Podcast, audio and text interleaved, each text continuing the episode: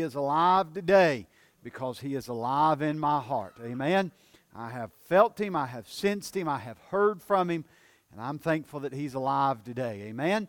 All right, grab your copy of the Word of God, if you will, please, and turn with me to the Gospel of John, chapter number 20.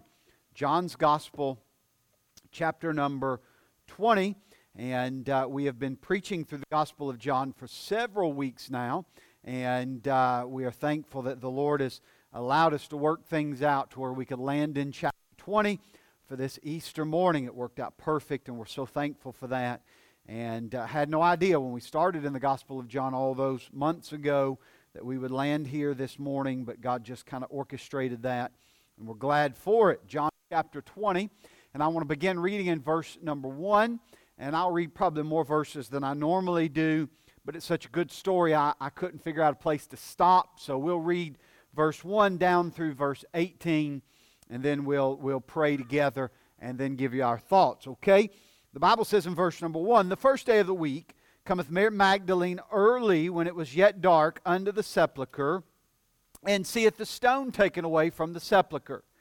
And she runneth and cometh to Simon Peter and to the other disciple whom Jesus loved, and said unto them, They have taken away the Lord out of the sepulchre, and we know not where they have laid him. Peter therefore went forth, and that other disciple, and came to the sepulchre. So they ran both together, and the other disciple did outrun Peter, and came first to the sepulchre. And stooping down and looking in, saw the linen clothes lying, yet went he not in. Then cometh Simon Peter following him, and went into the sepulchre, and seeth the linen clothes lie, and the napkin that was about his head not lying with the linen cloths, but wrapped together in a place by itself. And went in also that other disciple, and that came first to the sepulchre, and he saw and believed. For as yet they knew not the scripture that he must rise again from the dead. Then the disciples went away again unto their own home. But Mary stood without at the sepulchre weeping. And as she wept, she stooped down and looked into the sepulchre. And seeing two angels in white sitting, one at the head and the other at the feet, where the body of Jesus had lain. They said to her, Woman, why weepest thou? And she said to them, Because they have taken away my Lord, and I know not where they have laid him. And when she had thus said, she turned herself back and saw Jesus standing, and knew not that it was Jesus. Jesus said unto her, Woman, why weepest thou? Whom seekest thou? She, supposing him to be the gardener, saith unto him, Sir, if thou have if you if thou have borne him hence, tell me where thou hast laid him, and I will take him away. And Jesus said unto her, Mary. And she turned herself and said unto him, Rabboni, which is to say, Master. And he, Jesus said unto her, Touch me not, for I have not yet ascended to my Father, but go to my brethren and say unto them, I have ascended to my Father and your Father, and to my God and your God. Mary Magdalene came and told the disciples that she had seen the Lord and that he had spoken these things unto her. Father, add your blessings to the Word of God, we pray. In Jesus' name, and amen. On our Sunday mornings, as I just mentioned here at the church, we have been working our way through the Gospel of John. I made the comment a, a few weeks ago. I'll say it again this morning. In the closing chapters of John's Gospel, uh, we see man at his very worst, and we see God at his very best. This is certainly true of John chapter 19 and chapter number 20.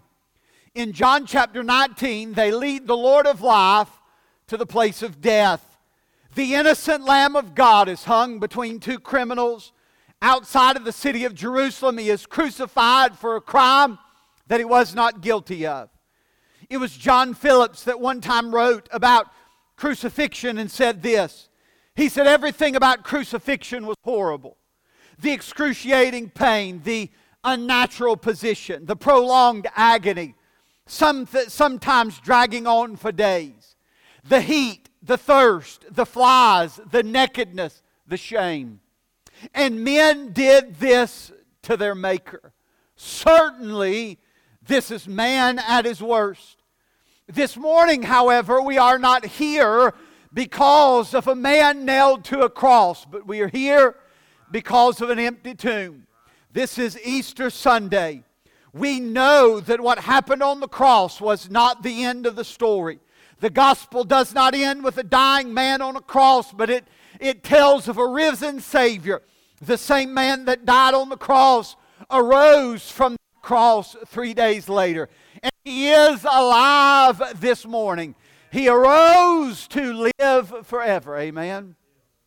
Over the past few weeks, we have been looking at the story in John 18 and 19, and again today in 20 through the characters, the cast of characters that surround the story. A couple weeks ago, we uh, preached out of John 18 and focused on Judas and Peter, how our Lord was betrayed in the garden, how that even his closest disciples turned their back on him. Last Sunday, we looked at John 19 through the characters of Calvary, and we talked about Caiaphas and Annas we talked about Pilate and Jesus. And this morning, I want to do that one more time. I want to preach for a few minutes on this thought the characters of the resurrection. The characters of the resurrection. I think through these characters, we can help tell the story. And really, that's all I want to do today. I just want to tell you the story. If we find some preach along the way, we'll hit it and move on, but I want to tell you the story this morning.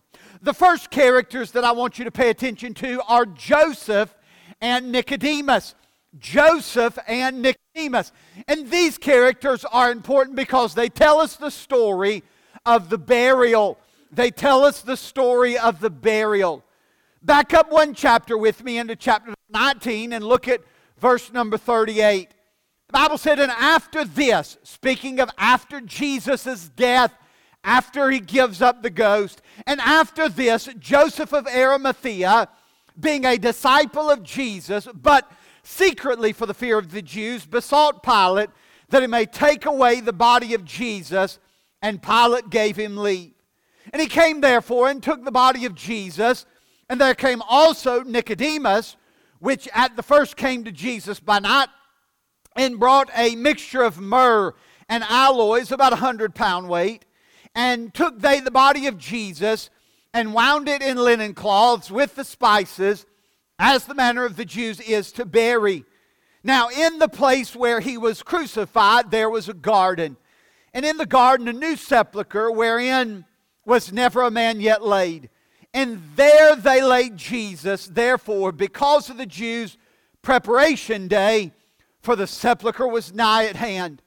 When Jesus gets to those closing hours of his earthly life, the Bible tells us that two kindnesses are done unto him. Interestingly enough, the first kindness is done by the Roman soldiers standing near the cross. When the moment of death approaches, Jesus knows that all things have been fulfilled. According to Psalms chapter 22, verse 16, he would be crucified through his hands and feet and that had been done. According to Psalm 22 8, he would be mocked and ridiculed and made fun of. And they had done that using the very words that the psalmist prophesied that they would use. According to Psalms 22 18, they would gamble for his garments. And the four Roman soldiers did that at the foot of the cross according to Psalms 22, verse 1, he would be forsaken by his father. And there in those hours of darkness, he cried, My God, my God, why hast thou forsaken me? All things had been done except for one. Psalm 69, 21 said that the dying Messiah would cry from his cross, I thirst. And so Jesus, knowing that all things but this one thing had been accomplished, spoke those words and he said, I thirst. Hearing that, the Roman soldiers take a sponge, fill it with vinegar, and raise it to his lips. All things were now complete. All things were now done. The work that God had given him was completely finished. And so Jesus speaks those final and famous words It is finished. The work was done. There was an act of kindness by, the, by those Roman soldiers. But the second act of kindness is done by two men, Nicodemus and Joseph of Arimathea. certainly the malice and the hatred of the Jews at this point is still great. We know Jesus has been crucified, but we also know that the Jews are so cruel that they would go to someone like Pilate and begin to ask some cruel things. For example, they said, Pilate, if you would, would you send your Roman soldiers and break the legs of the prisoners hanging on the crosses because Passover's coming and we want them to die quickly. Now, you just imagine with me a man on a cross having been beaten, having been nailed to a tree, a man that is suffocating to death. That was not good enough for them. They were cruel enough to say, break their legs. We want them to die, and we want them to die quickly. Can you imagine if they were that cruel to request Jesus not only be crucified, but his legs be broken? Then can you imagine what they would have done to his body after crucifixion? Boy, I don't know what they would have done, but I can only imagine they probably, probably would have taken the Savior's body and dumped it into a common grave. Or worse yet, they would have taken Jesus' body into the garbage pit of Gehenna and burn it there as they did other criminals. But God was not going to allow that to happen. God would not allow them to break his legs and he would not allow them to touch his son's body. God would not allow it to happen because it was finished. And from this point forward, God would only allow loving hands to touch his Savior, to touch his son's body. He would not let the Jews have him. He would not let the Jews desecrate him. Instead, he had two secret disciples that stepped forward and took the Savior's body. Joseph of Arimathea was a rich man. He was an honorable man. He was a just man. He was a member of the Sanhedrin, a powerful man. Because of Joseph's position, he had remained a secret follower of Christ for some time. We don't know when Joseph became a believer, but we know at some point he had become a believer. Jesus said, Search the scriptures, for in them they testify of me. And I believe Joseph did just that. He searched the scriptures, realized that this was him, and became a follower of Jesus. But when Jesus dies on the cross, Joseph can no longer be a secret disciple. He knows that he must step forward and he knows that he must come out of hiding. Because of his position, he could go to Pilate. Because of his position, he could ask for the body of Jesus. Pilate probably would not have heard from Peter or James or John. Pilate would not have agreed to give the body to Thomas or Andrew or Bartholomew. But there was a powerful man, there was a high ranking man, there was a secret follower that could get access to Pilate, that could ask for the body of Jesus. And Joseph knew his time had come, and he steps out of the shadows and he begs for the body of the Savior. Soon after Joseph asked for the body of Jesus, he is joined by Nicodemus. We know Nicodemus, we've met Nicodemus before. John tells us this was the same Nicodemus that came to Jesus by night in John chapter number 3. Again, we don't know when he became a follower of Christ, but we know that he did. And like Joseph had remained in secret. As soon as, as soon as Joseph asked for the body, Nicodemus steps out of the shadows and joins him. Think about this. When these two men received the body of Jesus from the Roman soldiers, carried him to the tomb, touched his body and anointed it with spices and linen cloths, immediately those two men become ritually and ceremonially unclean. That meant, Brother Wally, that they could not take the Passover in a couple days. But these men were not worried about taking the Passover. They had met the Passover lamb, they had come in contact with the real Passover. So the ceremony meant nothing to them. Let me point out a couple things that are interesting to me. I've never noticed these before. First of all, let me point out the fact that Nicodemus, the Bible says, comes to the burying place to help Joseph. And when he does, he brings a hundred pounds of very costly ointments and spices for them to use to anoint the body of Jesus. Now, I, have got a question for you. Nicodemus intended on Jesus being buried like a king. He intended to lavish upon him the most expensive ointments, the most expensive spices, and wrap his body in the most expensive linen cloths. Again, I quote from John Phillips. He said, It was prepared, speaking of Jesus' body, it was prepared for burial with all the care and the protection that love could suggest or that wealth could provide. We can be sure that many a tear was shed over those terrible wounds that covered the beloved form. At last it was done. Rich, rich swathings, not the rags of the rabbis, were used uh, as on criminals. They hid the tortured body from mortal eyes. The aromatic fragrance and spices filled the air. It was enough for now. More could be done later once the Sabbath was, over. Let me ask you a question. The Bible says that Nicodemus brings a hundred pounds of costly ointment to prepare the body of Jesus. Where did Nicodemus get on such quick notice a hundred pounds of costly ointment? The markets would not have been available at this time. This was Passover. They, could not have gone to the markets and bought a hundred pounds of spices on that short of a notice. And I don't think a man just has a hundred pounds of spices laying around. Where did he get those? Think about that with a minute, and I'll come back to it. But secondly, let me point another thing out that's interesting to me. Let me point out this garden tomb that Joseph owned.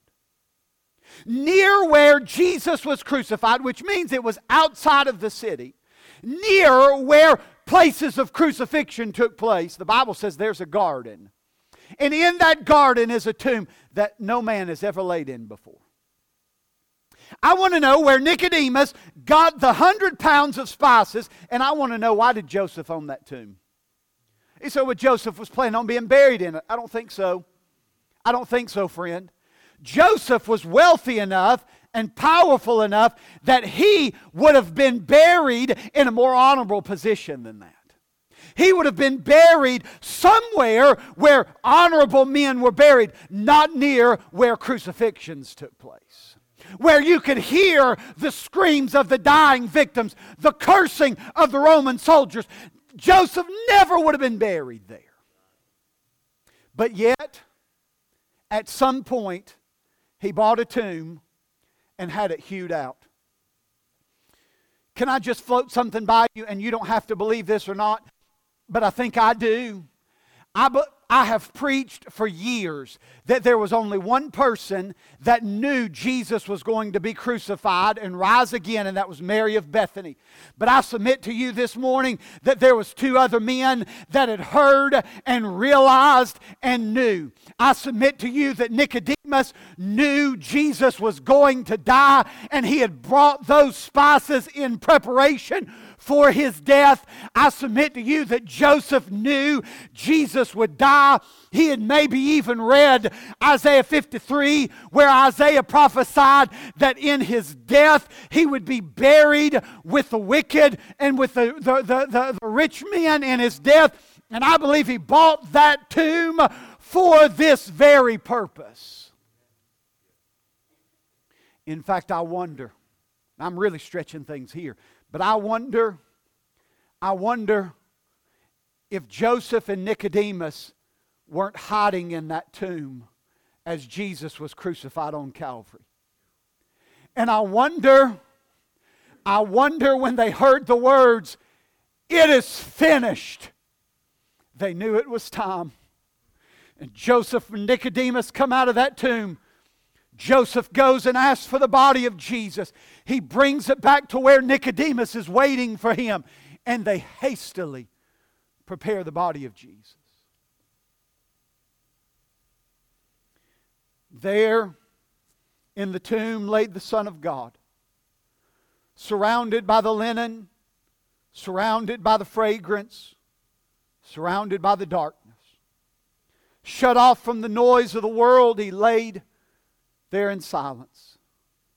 Outside, the world kept on spinning when the Creator was laid to rest. Joseph and Nicodemus tell the story of the burial. Number two, Peter and John, they tell the story of the resurrection. They tell the story of the resurrection. Look at verse number one of chapter 20, please. In the first day of the week cometh Mary Magdalene early, when it was yet dark under the sepulchre, and seeth the stone taken away from the sepulchre. And she runneth and cometh to Simon Peter and to the other disciple, we believe to be John, to the other disciple whom Jesus loved, and said unto them, They have taken away the Lord out of the sepulchre, and we know not where they have laid him. If the story of Jesus was just a biography, then it would have ended in chapter number 19. Most biographies end with the subject's death. The story of Jesus isn't a biography, however, it picks up the next day or early on the first day of the week, Sunday morning. The resurrection story begins with a woman, a woman whose love for Jesus was the most important thing in her life. A woman whose love for Jesus would not let her sleep. A woman whose love for Jesus brought her and drew her to a tomb early Sunday morning. She was alone. It was dark. This was a graveyard. but she was not afraid. She had to be near where Jesus was buried. And if she wasn't afraid, then I do believe she was surprised when she got there. Because when she got there, she discovered the seal had been broken, the stone was rolled away, and the soldiers were missing. I can only picture Mary as she runs as fast as her legs would carry her. She has got to find somebody and tell them what she's seen. She knows where John is staying and Obviously, Peter has found him at this point and is staying there too. And she goes to John and to Peter and she tells them the only thing that made sense in her head as she ran to find them. The story she has decided and settled on is they have stole his body and we've got to find him. Hearing the news, Peter and John rush from the place where they were they head to the sepulchre. John was a little more agile than Peter, and he gets there first. John begins to view the environment. He stoops down and looks inside, but he doesn't go in. But Peter has never been bashful, and Peter has never stopped to think about anything. And so when Peter gets there, he pushes John out of the way and rushes on into the sepulchre. He has got to see for himself. As the two men look around, they can tell something's not right. The body is missing.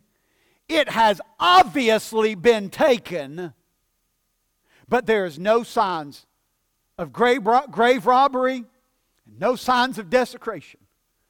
In fact, the linen cloths that they had wrapped around his body, anointed with spices that would have molded and stuck together by this point, they were still laying there intact. There was no grave robber that had tore that body apart. And why would a grave robber even bother to take the body out of the linen cloths? Wouldn't they have just taken it all? But it is laying there intact, formed like a human body. It is almost like the body just come up through those grave cloths. and they begin to look in the script, the, the, they begin to look in the sepulchre. They begin to try to figure out what has happened. And this amazes me.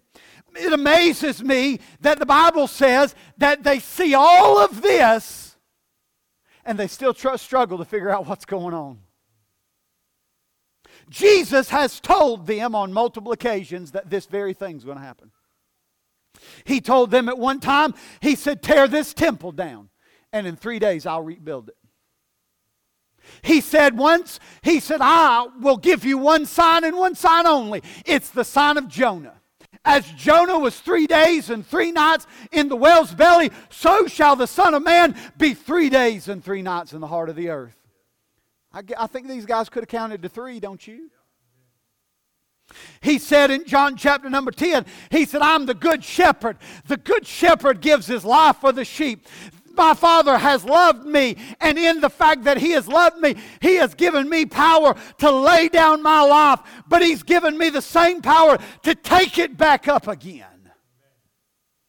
In fact, He plainly said in Matthew 16, 21, he said, From that time forth, Jesus began to show his disciples how he must go to Jerusalem, how he must suffer things at the hand of the chief priests, uh, uh, elders, and scribes, and be killed, and be raised again the third day. He actually said, I'm going to Jerusalem, I'm going to die. Three days later, I'm getting up. And they still can't figure it out. The evidence was there, the teaching had been given. These men had already witnessed three resurrections in the time they had been following Jesus. All of it was there. All they had to do was connect the dots. But according to verse number 9, the Bible says, For as yet they knew not the scripture that he must rise again from the dead. They're struggling with it. But while they're struggling, something happens in the heart of one of the disciples. Verse number 8 says, Then went in also that other disciple, which came first to the sepulchre, and marked these words, and he saw and believed. When John finally enters the tomb, he sees the grave cloths. He considers the fact that there is no vandalism, and something in his heart testifies he is alive. Then and there, John believed Jesus had risen from that grave. There are many questions surrounding the death, the burial, the resurrection of Jesus Christ. Some people question whether Jesus really died. I've read speculations where people have said that Jesus did not die, he just passed out on the cross because of the excruciating pain. They thought that he was dead. They took him down, put him in that tomb, and he woke up sometime later. Nonsense. They spread a rumor. The, the, the chief priest spread a rumor in this day that the disciples had come and stolen the body of Jesus. Hogwash. Many today even claim that this story was made up centuries ago by silly, absent minded people. But I submit to you this morning that John would testify to us that he saw it, he experienced it, it was real, he's alive, he got up just like he said he would. More proofs would come, but John didn't need them. John saw the empty tomb, and that was enough. Jesus was alive. Can I say to us this morning, the fact that Jesus is alive, that is why we are here doing what we are doing. We serve a risen Savior. He's in the world today, He's alive this morning. Paul said in 1 Corinthians 15 that if there was no resurrection from the dead, then there would be no salvation of the soul. If there was no resurrection of the dead, there would be no forgiveness of sin. If there was no resurrection of the dead, we would all be on our way to hell. But thank God, three days after Calvary, He got up. And because He got up, we have forgiveness, we have salvation, and we have a blessed hope. He's alive, and we will be alive with Him. Joseph and Nicodemus tell us the story of a burial.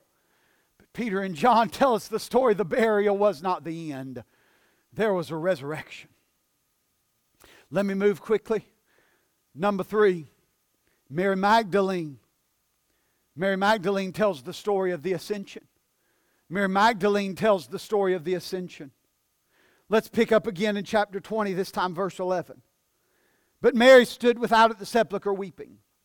And as she wept, she stooped down and looked into the sepulchre, and seeth two angels in white sitting, one at the head and the other at the feet where the body of Jesus was laying. Time out. This is not in my message. But isn't it interesting that those two angels sit there at the head and the foot of where Jesus was laying? What a beautiful picture of those two cherubim in that most holy place that overshadowed and overlooked where the blood was placed on the mercy seat every year, where the innocent lamb shed his blood and God offered forgiveness to mankind. And those cherubim overshadowed that. And Mary looks in there, and there's two angels sitting at the head and the foot, just like those cherubims did in that mercy seat on the place where Jesus had laid. And they said to her, Woman, why, why weepest thou? She said to them, Because they have taken away my Lord, and, and I know not where they have laid him. And when she had thus said, she turned herself back and saw Jesus standing, and knew not that it was Jesus. And Jesus said to her, Woman, why weepest thou? Whom seekest thou? And she, supposing him to be the gardener, said to him, Sir, if thou have borne him hence, tell me where thou hast laid him, and I will take him away. And Jesus said unto her, Mary. And she turned herself and said unto him, Rabboni, which is to say, Master. Having seen the empty tomb, the grave cloths, the evidence, the two disciples, Peter and John turned and they began to leave. I can only imagine that they could not wait to tell the other disciples. They wanted to go over the facts, they wanted to share their feelings. So they had to go get the others and tell them. But what they missed that day by not sticking around, oh, what they missed that day. John tells us, though, that Mary decides to stay. She is still not convinced that someone hasn't stole his body. She's seen the same evidence the disciples have seen, but she's not come to the same conclusion yet. She believes someone has stole his body. She is so overcome with grief that all she can do is stand at the tomb and weep. But I'm so thankful that Proverbs 8:17 says, "I love them that love me, and those that seek me early shall find me. She stood there weeping and said, I've got to find him early in the morning. He said, I, I'm going to show myself to her. Someone once wrote, The world should have been there with its homage. Caesar should have come from Rome. The wise men of Athens should have been there. Caiaphas and Annas and the Sanhedrin should have been there. People from the far flung Jewish diaspora should have been there, along with Herod and his men of war. Pilate and his wife should have been there. The disciples should have been there, an eager, welcoming body. The roads to Jerusalem should have been crowded with pilgrims. All Jerusalem should have been there with triumphant palms. But instead, a few women came, two disciples come, and they've already run away and the only one left is a woman, and she's weeping. Oh, but I'm thankful again that Psalms chapter 30, verse number 5 says, Weeping may endure for the night, but joy cometh in the morning. As Mary is weeping, God decides He's going to let her see the two angels that have come to visit that tomb. God rolls back the curtain between this world and that world, and she sees two angels. Someone might have questioned why these two angels didn't try to comfort her. They comforted others. They said, Why are you weeping? She said, I'm looking for his body and I can't find it. Why didn't they say he's risen? That's what they said to others. I believe the reason they didn't try to comfort her is because they saw one standing behind her. He was there. She just hadn't seen him yet. When she does see him, she is so emotional she doesn't even recognize who he is. Through the sun coming up over the horizon and the tears in her eyes, she doesn't even recognize him.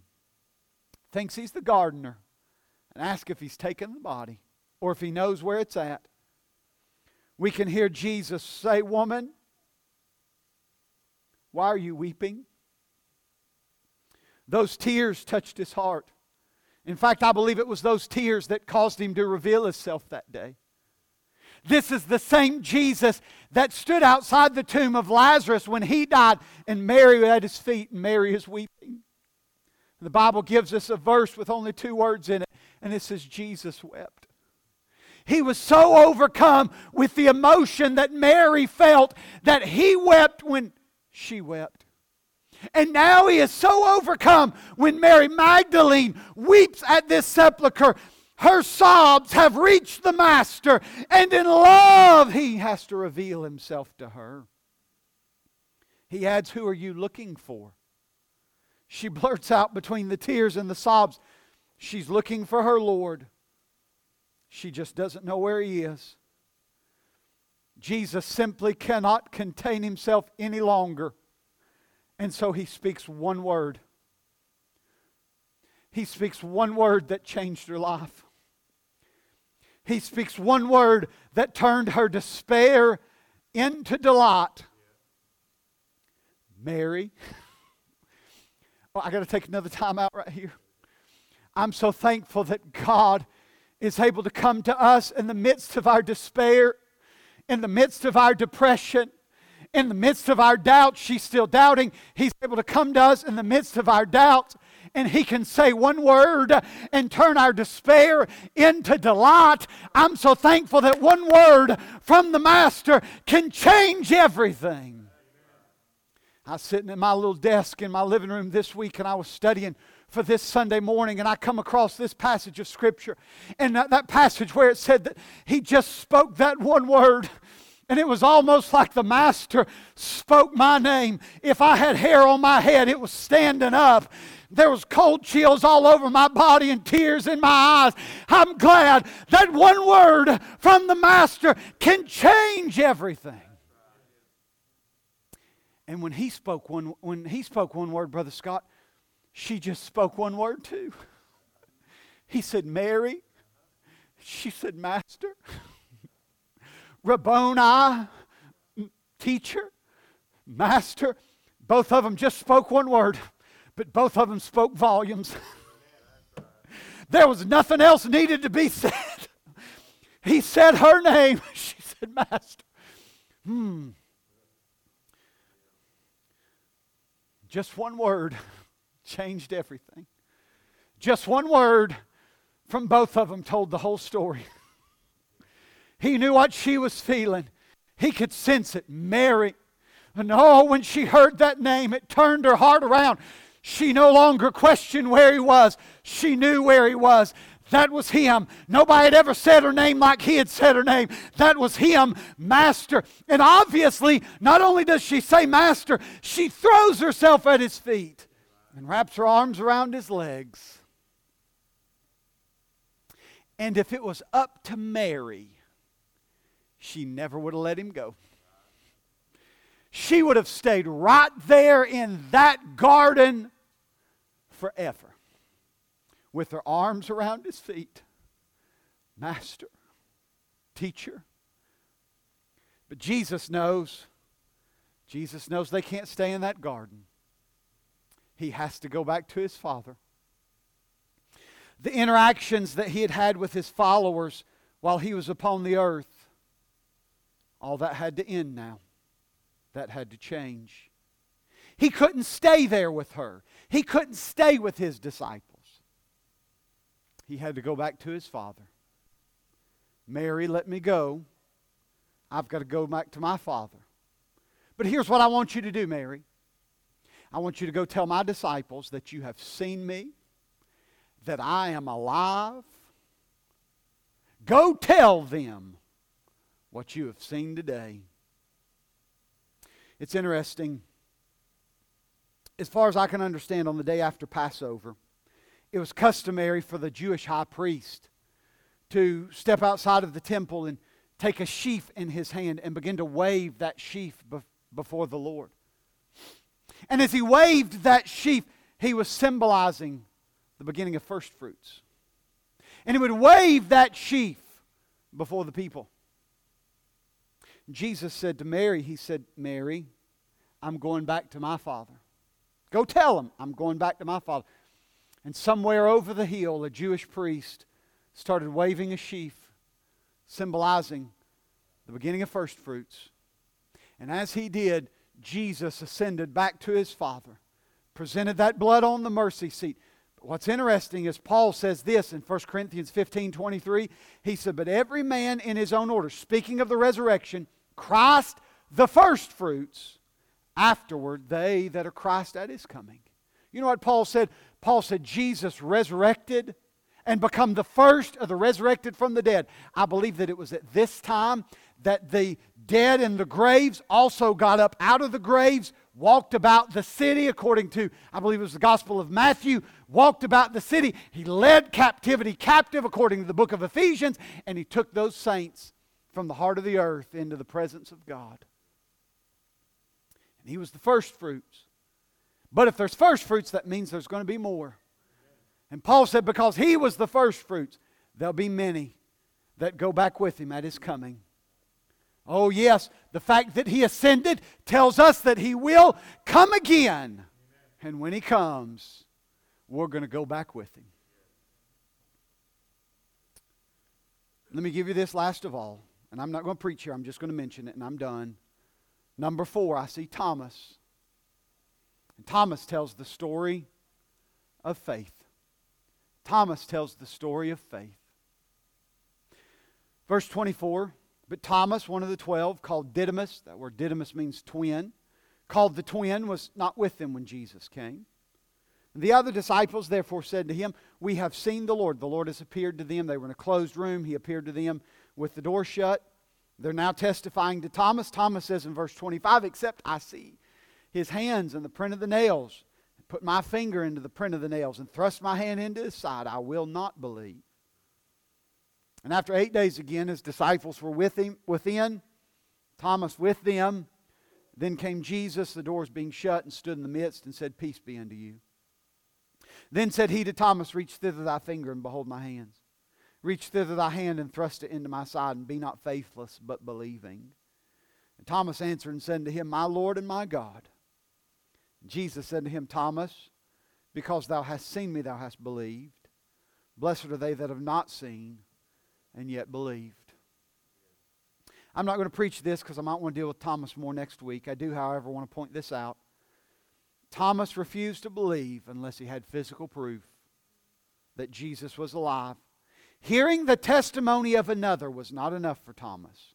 All the evidence was not enough for Thomas. He had to see to believe. Everything I've said to you this morning is for one purpose and one purpose only so that you might believe. I'm not talking about believing the physical evidence, although there is physical evidence. You can go to Jerusalem today and they will take you on a tour of that garden. They will take you to the tomb and you can look inside for yourself. And you know what you will not find? You will not find any bones. Jesus is not in that tomb. The physical evidence it's there. I'm not asking you to believe the historical evidence, although there's historical evidence. We have a record that has been kept. I have a historical evidence. History tells the story of a man named Jesus. There's no denying that Jesus lived. He was seen of Peter and John and Mary and the other women. He was seen of Paul. In fact, Paul said that at one time he was seen of over 500 witnesses. Oh, there's physical proof that he's alive. There is historical proof that he is alive. But I'm not asking you to believe either one of those things. I'm asking you to display saving faith and believe that he's alive. I am asking you do you believe in your heart that Jesus died, was buried, and three days later got up out of that grave. You see, I don't need the physical evidence, nor do I need the historical record, although I am thankful for both. I have believed for myself. I have the witness in myself. I believe he's alive. Amen. And I hope you believe as well. Brother Scott's coming with a song. Let me ask you this have you played